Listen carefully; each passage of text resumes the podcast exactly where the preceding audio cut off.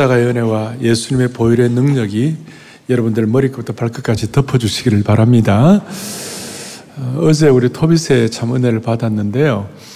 십자가가 뭐냐? 십자가는 이런 배신한 베드로 손을 잡고 신실하신 하나님과의 손을 잡고 예수님의 사랑의 심장이 터진 거라고 그랬어요. 여러분 베드로와 어, 가룟 유다는요 어, 종이 한 끗 차이예요. 사실 따져보면 둘 다 비슷한데 한 사람은 십자가의 은혜, 하나님이 우리를 도우신 그 보혈의 능력을 믿고 신뢰한 그 차이가 베드로와 가룟유다의 차이를 결정한 거예요. 오늘 이 주님의 이 사랑의 심장을 우리를 도우시는 주님의 사랑의 심장을 찬양하는 그런 시간이 되기를 바랍니다. 오늘 제가 부흥 시리즈 15번째인데요. 여기까지 우리를 도우셨다는 제목으로 말씀을 전할 텐데 오늘 이 여기까지 도우셨다는 말을 에베네셀이다. 에베네이라 본래 이 정확한 뜻은 에벤이라는 이름은 에벤이라는 히브리의 뜻은 돌이라 돌 바위라는 뜻이고 에셀이란 에셀이라는 뜻은 도움이다. 그러니까 도움의 돌이다. 그리고 조금 더 이렇게 에베네셀 전체의 뜻은 하나님께서 여기까지 우리를 도우셨다. 이렇게 말씀을 합니다. 어, 에베네셀의 뜻을 좀 압니까? 어떤 분들은 압니다. 뭐예요? 그 여성복 이름입니다. 그래서, 근데 여러분 에베네셀의 이, 이 도움의 돌에 대해서 어, 안 믿는 분들은 잘 모르죠. 뭐 대부분 하나님 나를 도우셔서 오늘까지 왔다 그러면 하나님 뭘 날 도우셨나? 뭐 난내 힘으로 지금까지 살아왔는데 내 힘으로 내가 지금까지 살아왔는데 하나님이 나를 뭘 도우셨나? 그래 생각하는 분도 있을 거고 또 신앙세계 들어왔지만 아직까지도 하나님 깊은 은혜를 체험하지 못한 분들은 아, 나뭐 지난 한 주간 동안 성경도 안 읽고 지난 한 달 동안 기도도 제대로 안 하고 뭐 그래 살았는데도 그냥 오늘 그냥 이렇게 살고 있다고 다 이런 분들은 어떻게 어떤 면에서 사실은 에베네셀 도움의 돌 그리고 여호와께서 우리를 도우셨다는 것을 잘 모른다 이렇게 말할 수 있습니다. 조금 더 깊이 들어가면 대표적으로 시편 54편 4절에 하나님은 나를 돕는 이시다. 에셀, 에셀. 그리고 이런 하나님의 도움을 받는 분들은 어떤 식으로 고백할까요? 시편 121편 2절에 나의 도움은 천지를 지으신 누구에게로서로다 여호와로다. 이게 이렇게 반응을 할 수밖에 없는 거예요. 예? 나의 도움은 천지를 지으신 여호와께로부터 온다. 하나님은 나의 도움이시다. 그러니까 나중에 이걸 체험한 아사왕 같은 경우는 역대하 14장에 뭐라고 나오느냐. 강한 자와 약한 자 사이에는 주밖에 도와줄 수가 없습니다. 하나님밖에 도와줄 자가 없다. 그러니 이거 뭐 세상 사람들은 할 수 없는 것이에요. 사람은 도울 힘이 없는 것이에요. 나중에 사도 바울의 신약판 에베네셀을 경험하는데 신약판 에베네셀의 사도행전 26장에 보면 뭐라고 나오느냐 이렇게 나옵니다. 유대인들이 성전에서 나를 잡아 죽이려고 했지만 22절 다 함께요. 하나님의 도우심을 받아 내가 오늘까지 서서 이렇게 됐어요. 자, 그 다음 날 하나님의 도우심을 받아 내가 오늘까지 서서 오늘 저와 여러분들은 하나님의 도우심을 받아 이 자리까지 온 것입니다. 흔히들 우리가 찬양하는 대로 지금까지 지내온 것 주의 크신 도움의 은혜라. 이거 우리가 고백하는 것이에요. 하나님이 여기까지 우리를 도우셨다. 근데 사람들은 우리 사람들의 부패한 본성은요, 여러분 받을 거는 기차게 기억을 잘해요. 그런데 남이 우리를 도와준 거는 잘 잊어버려요. 특별히 하나님이 우리를 도우신 것에 대해서는 잘 몰라요. 그래서 하나님이 우리를 도우셨다는 에베네셀의 은혜를 우리가 고백하기 위하여 오늘 본문을 좀 더 깊이 살피도록 하겠습니다. 오늘 2절에 보니까 이렇게 나와 있습니다. 괴가 기리앗 여름에 들어간 날부터 20년 동안 오래 있은지라. 하나님 은약궤가 존중받고 이렇게 되어야 되는데 기리앗 이아름이라는 한쪽 지방 구석에서 홀대를 당하고 있었어요. 그러고 난 다음에 무슨 일이 벌어졌는가? 그러니까 이스라엘이 아주 이스라엘 어려움 가운데 있으니까 3절에 뭐라고 되어 있냐? 이렇게 나와 있어요.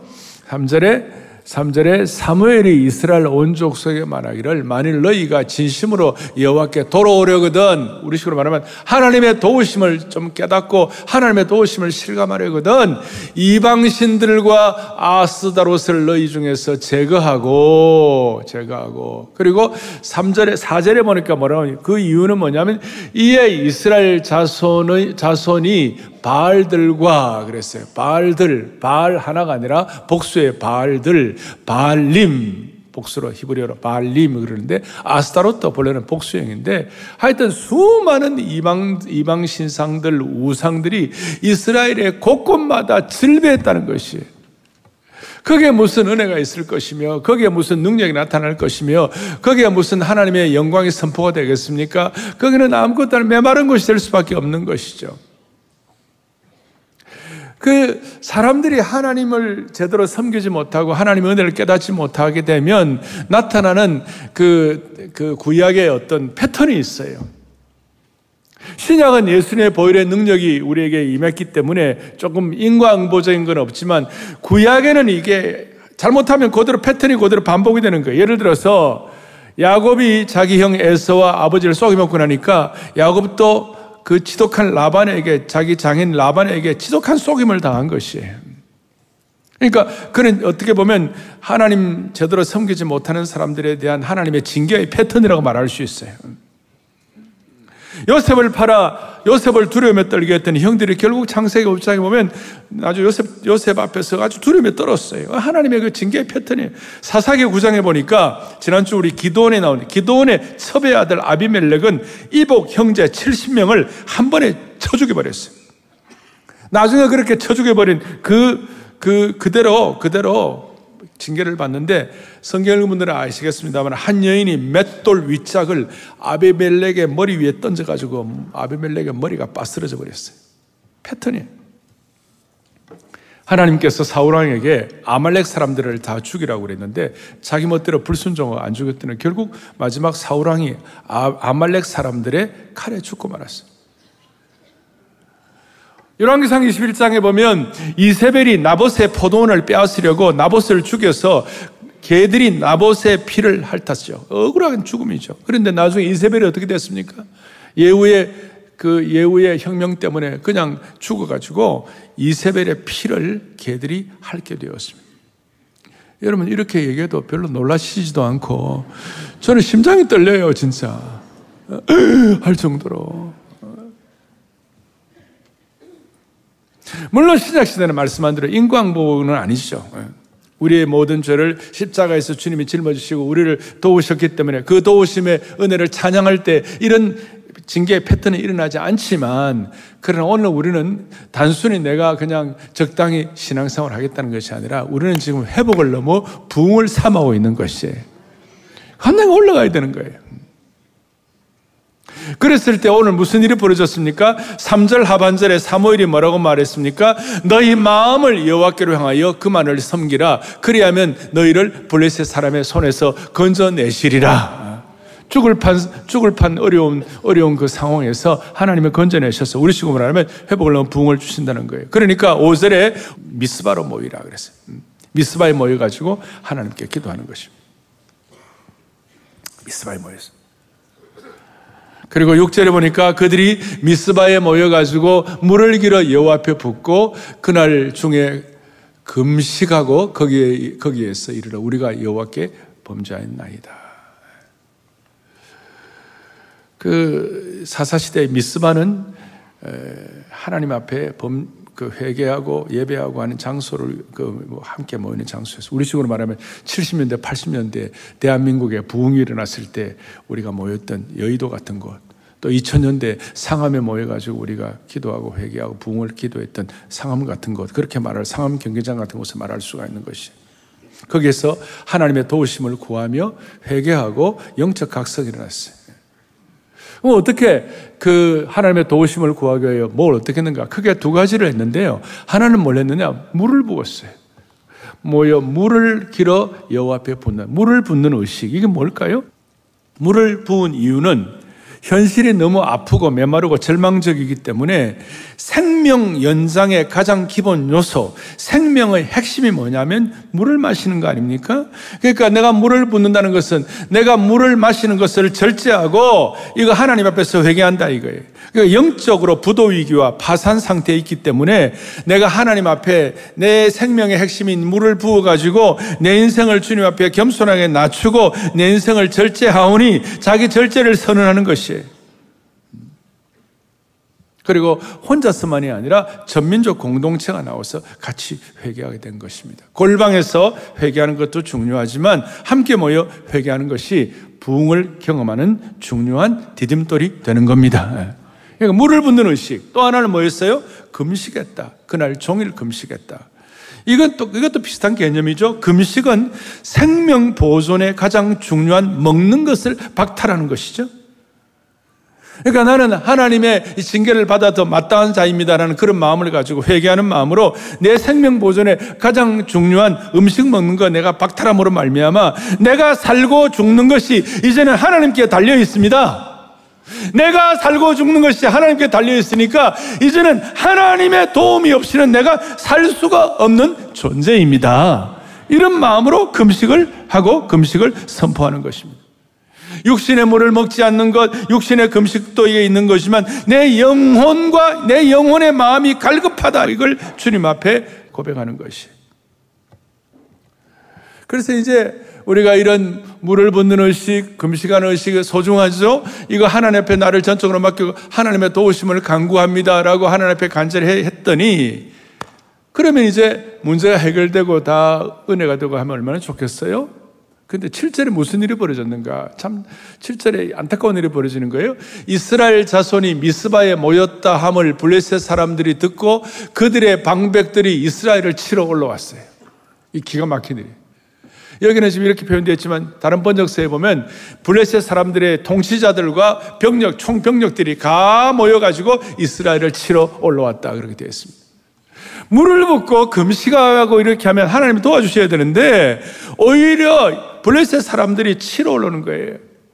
그리고 그 당시에 이스라엘 백성들은 아직까지 철기 문화가 아니었어요. 그런데 블레셋 사람들은 히타이트의 영향을 받아가지고 블레셋 사람들은 철기 문화를 익숙한 사람들이고 철병과 그 다음에 철기 철기 무, 그 무구를 가지고 이스라엘 공격하니까 이스라엘 백성들 입장에서는 그냥 막대기와 그 다음에 뭐 칼 창 정도 있으니 마치 뭐 간다면 이거는 뭐 그냥 음, 토끼몰이 하듯이 그렇게 되는 정도예요. 그러니까 블레셋의 그 강력하고도 당시에 현대화된 그런 전쟁 앞에서 이스라엘 백성은 할 길이 없는 거예요. 참 희한하죠. 물을 붓고 금식하며 회개하며 하나님의 도우심을 구할 때에 오히려 블레셋 사람들이 이스라엘 백성들을 치러 올라온 것이에요. 이런 일들이 있죠. 우리가 이제 6월 3일 날 상암 집회에서 하나님의, 하나님 나라를 위하여 한국 교회 부흥을 위하여 우리 같이 모여 기도할 때에 거기에 마귀의 공격이 있어요. 영적 전투이기 때문에 사탄이 방해할 수가 있는 것이. 그러나 이제 이럴 때에 이스라엘 백성들이 전에 대응하던 방식과는 달랐습니다. 전에는 막 그냥 자기들 마음대로 언약계 메고 나가고 실패하고 난리 났다가 이때는 물을 붓고 금식하니까 정신이 똑바로 잡히고 영안이 열려가지고 어떻게 했는가? 8절에 보니까 이스라엘 자손이 사무엘에게 기도의 사람 선지자 사무엘 사사 사무엘에게 이르되 당신은 우리를 위하여 우리 하나님 여호와께 쉬지 말고 부르짖어 우리를 위하여 기도하여 주옵소서. 마치 이스라엘 백성들이 모세에게 기도, 하나님의 사람 모세에게 중보기도 요청하듯이 이스라엘 백성들이 사무엘에게 쉬지 말고 우리를 위하여 기도해 주시기를 원합니다. 이럴 때에 사무엘이 어떻게 반응을 했습니까? 구절에 보니까 사무엘이 전 먹는 어린 양 하나를 가져다가 온전한 번제를 여호와께 드리고 이스라엘을 위하여 여호와께 부르짖음에 여호와께서 뭐 하셨더라? 응답하셨더라. 물을 붓고 금식하고 자기 나름대로 애를 쓰는데도 저 강력한 군사가 쳐들어왔고 다 압살하려고 하지만 그러나 옛날하고는 달리 영안이 열려가지고 사무엘에게 기도를 부탁하고 메어 달릴 때에 사무엘이 두 가지를 했습니다. 온전한 번제를 여호와께 드리고 또 하나는 여호와께 부르짖었다.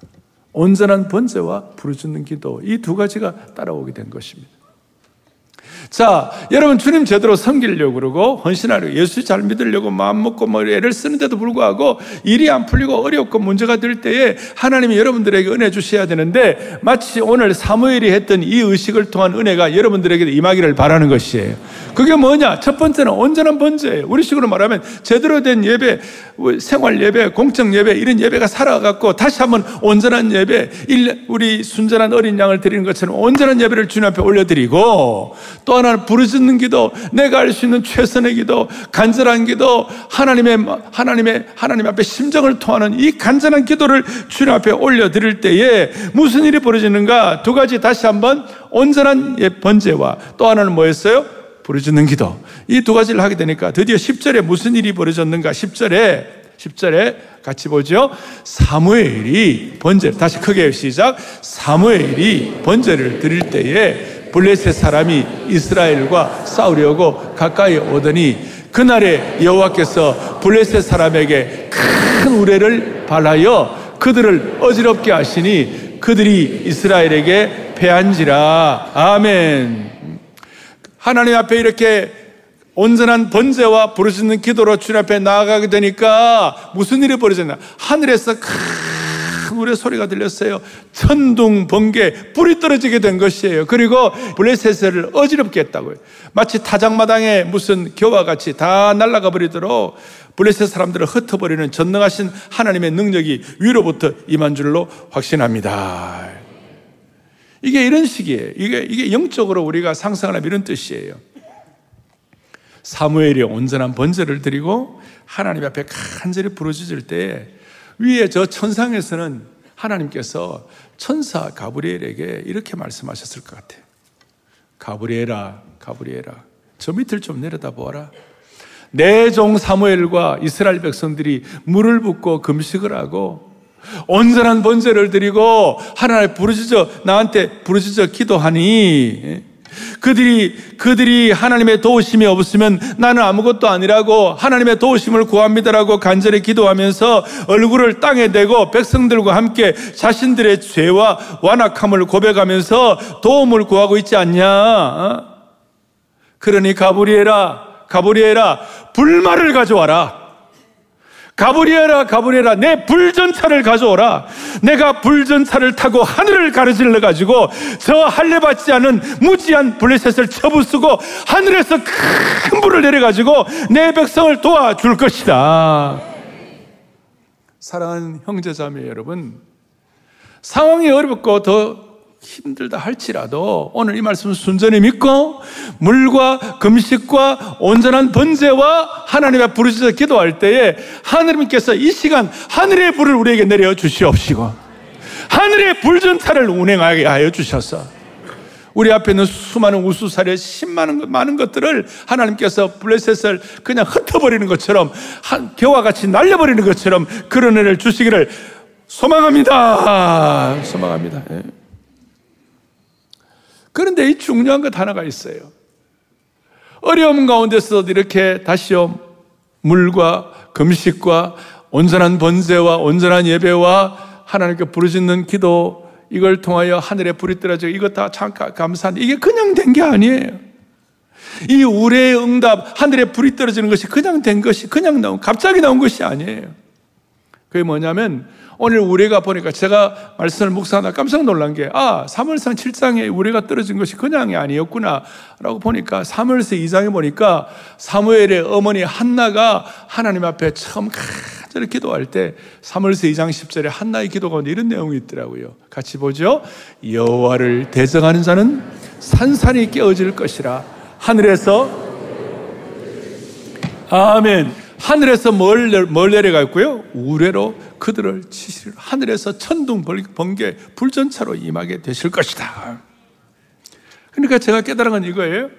과거 어머니의 한나의 기도가 땅에 떨어지지 않고 현재 아들의 기도를 통하여 이루어지게 된 것입니다. 과거의 한나라의 기도가 현재 사무엘의 기도와 만나가지고 에벤에셀의 역사를 지필하게 된 것이. 그런 의미에서 사랑하는 영가족 여러분, 형제자매 여러분, 어머니의 기도는 대단한 것입니다. 과거의 한나에 드린 기도가 현재 사무엘의 기도와 만나가지고 에베네셀의 현장이 되게 하시는 것이 얼마나 대단합니까? 오늘 이 에베네셀을 기억할 때 엄마의 기도가 자녀에게 그대로 적용될 것을 믿으면서 이 말씀이 여러분들에게 확인되기를 바라는 것이 이렇게 말할 수 있습니다. 부모는 죽어도 부모가 드린 기도는 죽지 않는 것이. 어머니는 죽어도 엄마가 눈물로 기도하는 눈물의 무릎의 기도는 죽지 않는 것이에요. 제가 이 말씀 드리면 무슨 타 종교처럼 타 종교 무슨 엄마의 공덕을 쌓아서 후대 이런 개념이 아니에요. 우리가 드리는 기도는 우리의 실력과 능력으로 드리는 기도가 아니고 예수님의 보혈에 근거한 기도가 되는 것이에요. 예수님의 이름으로 기도하는 것입니다.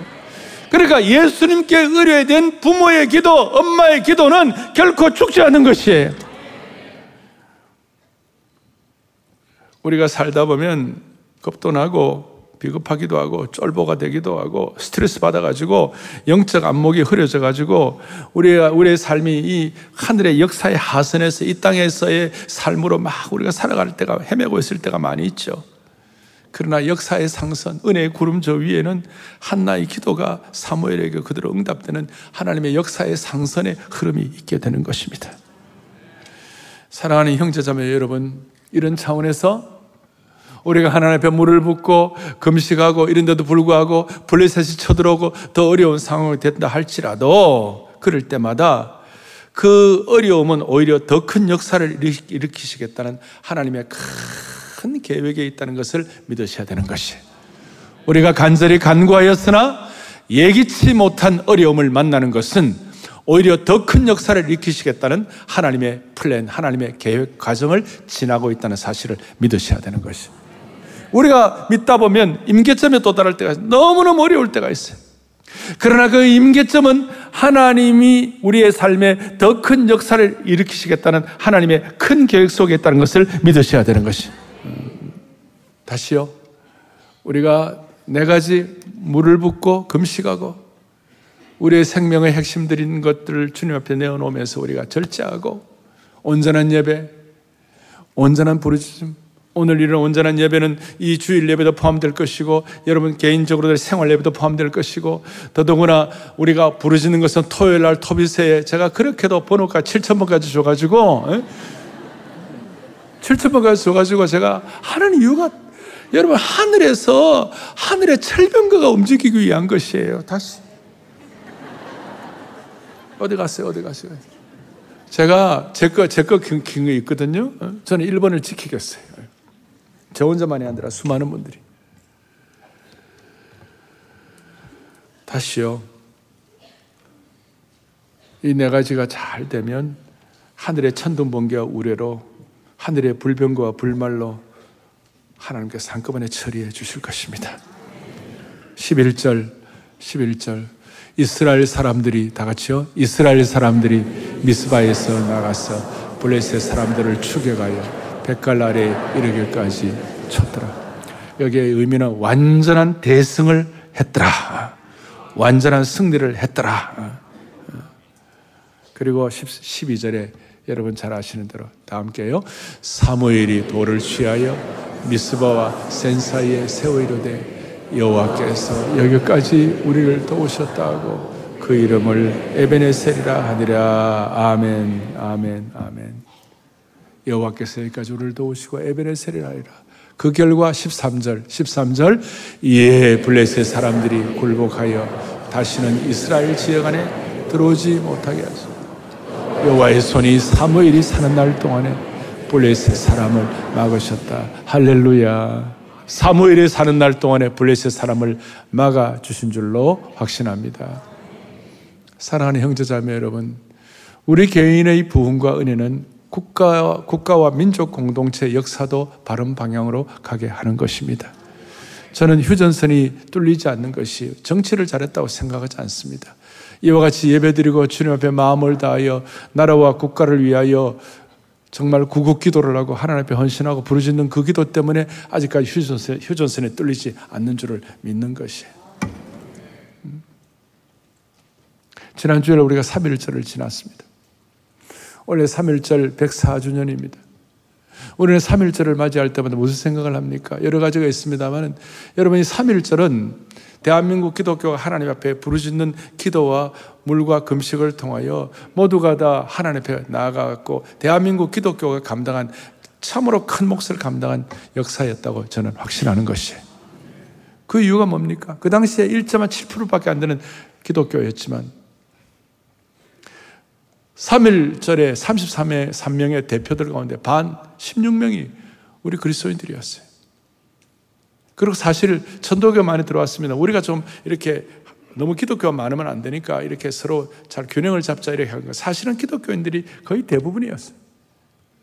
그 이유는 전국에 75개의 3일절이 일어났던 거점이 대부분 75%가 교회를 거점으로 된 거예요.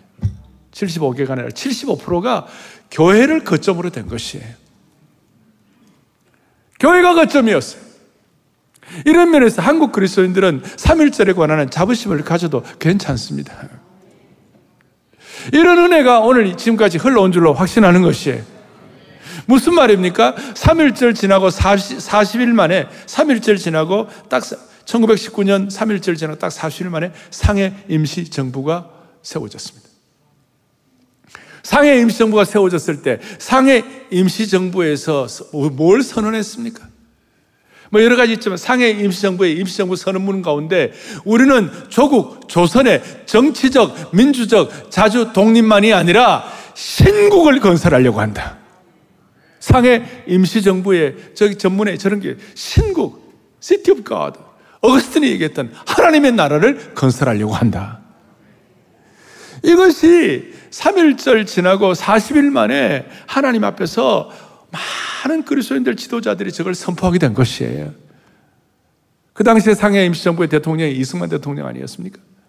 임시정부 수반. 하신 거. 그래서 여러분, 동해물과 백두산이 마르고 닳도록 안익태 요구하는 분도 있는데 아니에요. 우리 애국가에 하나님이 보호하서 우리나라 만세.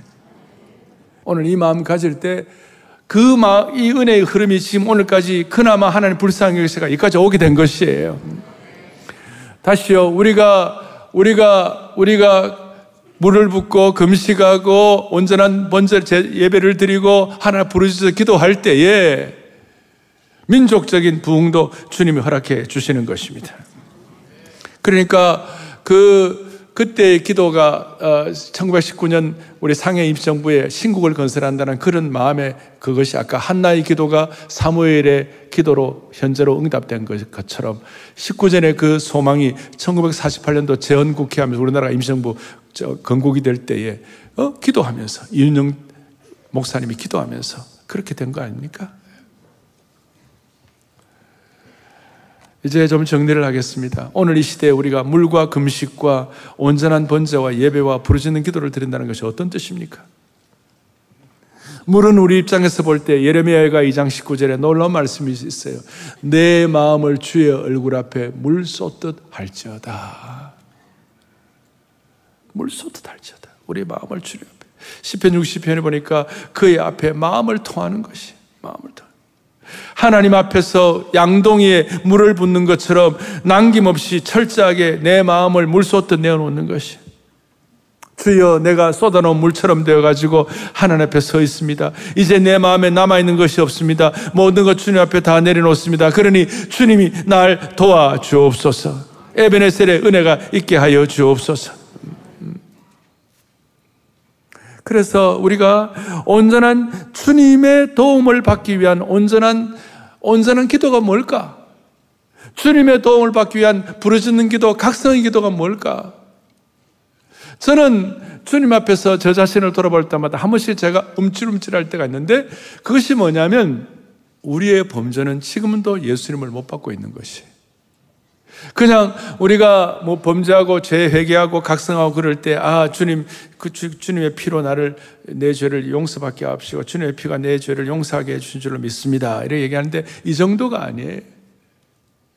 지금도, 지금도, 이게 복음의 깊이에 들어가 보면요. 지금도 우리가 회개할 때 참된 그리스도인은 단순히 내 편에서 내가 잘못했습니다 정도가 아니라 우리가 회개할 때 어떤 뜻이 포함되는가 하면요. 온전한 회개가 되고 하나님의 온전한 도우심을 받기 위해서는 우리의 마음속에 이런 깨달음을 가져야 될 것이 뭐냐면 내 죄가 지금도 하나님의 마음에 슬픔, 하나님의 마음을 슬프게 한 걸 회개해야 되는 것이에요.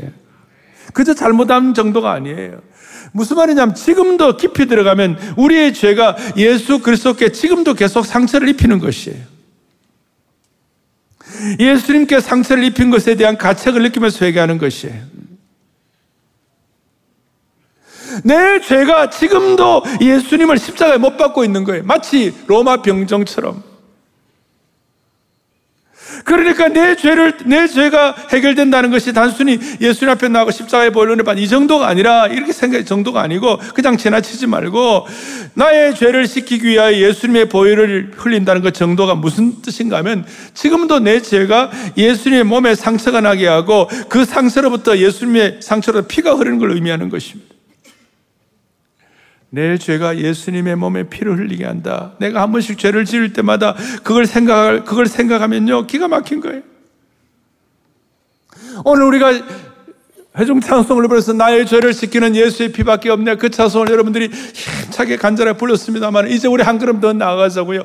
우리의 지금 문제와 우리의 우리의 주님 앞에서의 죄송함 이런 것들이 이미 엎질러진 물이라면 할 수 없어요. 이제는 앞으로 어떻게 해야 되는가? 하나님 아버지, 내 죄가 주님의 마음을 아프게 하니까 아니 내 죄가 주님의 몸에 지금도 상처에 피를 흘리게 하니까 주님 내 죄가 주님을 주님 앞에 지금도 주님의 상처에 못을 내고 찌르니까 하나님 나를 용서해 달라고 그런 마음 마음을 가지고 우리의 마음에 생각을 하고 있을 때 하나님께서 복음의 은혜를 통하여 십자가의 능력과 은혜가 지금도 우리를 보호하게 될 것입니다.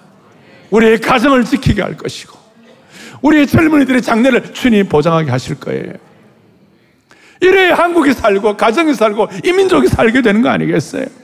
에베네셀이란 말, 하나님이 우리에게 도우신다는 말, 여기까지 도우신다는 말, 도움의 돌이라는 말은 단순히 과거 하나로 끝나는 것이 아니라 현재와 미래를 결정하는 것이에요. 다 연결하게 되는 것이. 어떤 뜻입니까? 과거와 현재 미래를 주님이 다 도우신다는 하나님 과거에 불 속에서도 지나가게 하셨어요. 홍수 가운데서 민족을 보호해 주셨어요.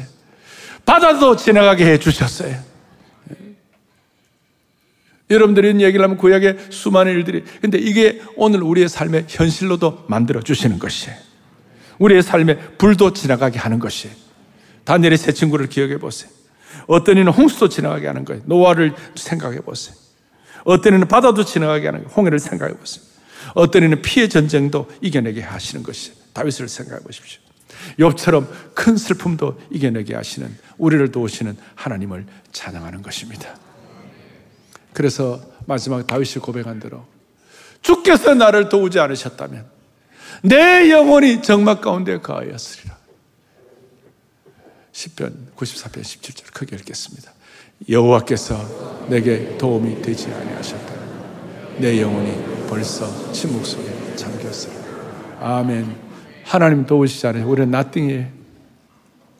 하나님 도움 없어도 내 마음대로 살 수 있다. 이렇게 생각한 것 교만을 회개하고 그냥 하나님의 도우심에 대한 간절한 사모함이 없이 여러분 하나님이 나를 도우신 은혜의 돌비를 날마다 우리는 세워야 되는 거예요. 이거 없이 그냥 적당하게 살아도 신앙생활 잘 될 수 있다는 거 이런 거 정말 마음 정신 번쩍 들어야 되는 것이고 그럴 때 하늘에서는 가브리엘과 함께 불물과 불병거로 불전차로 우리를 도와주실 것입니다. 홍수도 지나가게 하시고 불 사이로도 지나가게 하시고 피해 전장에서도 우리를 지켜주실 것입니다. 이걸 여러분들이 믿음으로 고백하는 이번 한 달 또 주님이 주신 우리의 삶의 여정이 되기를 축원합니다. 나 믿노라 나 믿노라 어제 토요일 새벽에 나 믿노라 나 믿노라 주님이 우리를 배신한 베드로와 신실하신 하나님 사이에 심장 파일이 사랑의 심장 파일이 될 정도로 그렇게 우리를 참 보호하시고 지켜주셨다고 그랬어요. 이걸 우리가 믿는 것입니다. 여기까지 도우심을 믿는 것이요. 나 믿노라, 나 믿노라 찬양하십시다. 나 믿노라,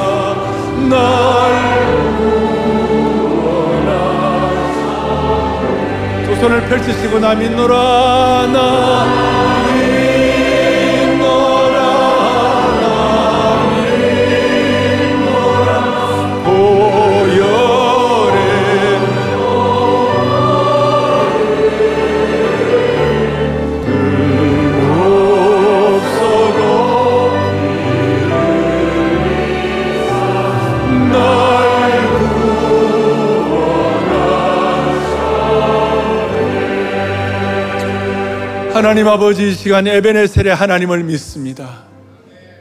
우리를 불쌍히 계시고 우리가 금식과 물을 깃고 심지어 부르짖는 기도 가운데서 수많은 어려움을 당한다 할지라도 하나님 우리가 오늘 이런 기도를 올려드리고 최선을 다할 때 하늘에서는 하늘의 불전차와 불병거를 준비하시고 모든 어려움들을 극복해 하신 하나님심을 믿습니다.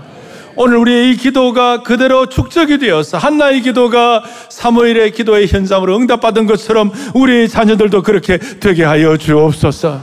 오늘 시대가 혼탁합니다. 민족의 장래가 어떻게 될지 불분명한 거 많이 있습니다만은 우리의 이런 기도와 온전한 헌신과 온전한 부르짖는 기도를 통하여 민족의 장래가 결정되게 도와주시옵시고 특별히 주님의 온전한 도우심을 받기 위하여 여기까지 도우심을 받기 위하여 우리의 범죄가 주님의 몸에 피를 흘리게 한다는 것을 기억하며 다시 한번 주님 앞에 순전한 그리스도의 보혈의 능력으로 새롭게 되게 하옵소서. 할렐루야. 우리 주 예수 그리스도 이름 받들어 간절히 기도 올리옵나이다. 아멘. 아멘.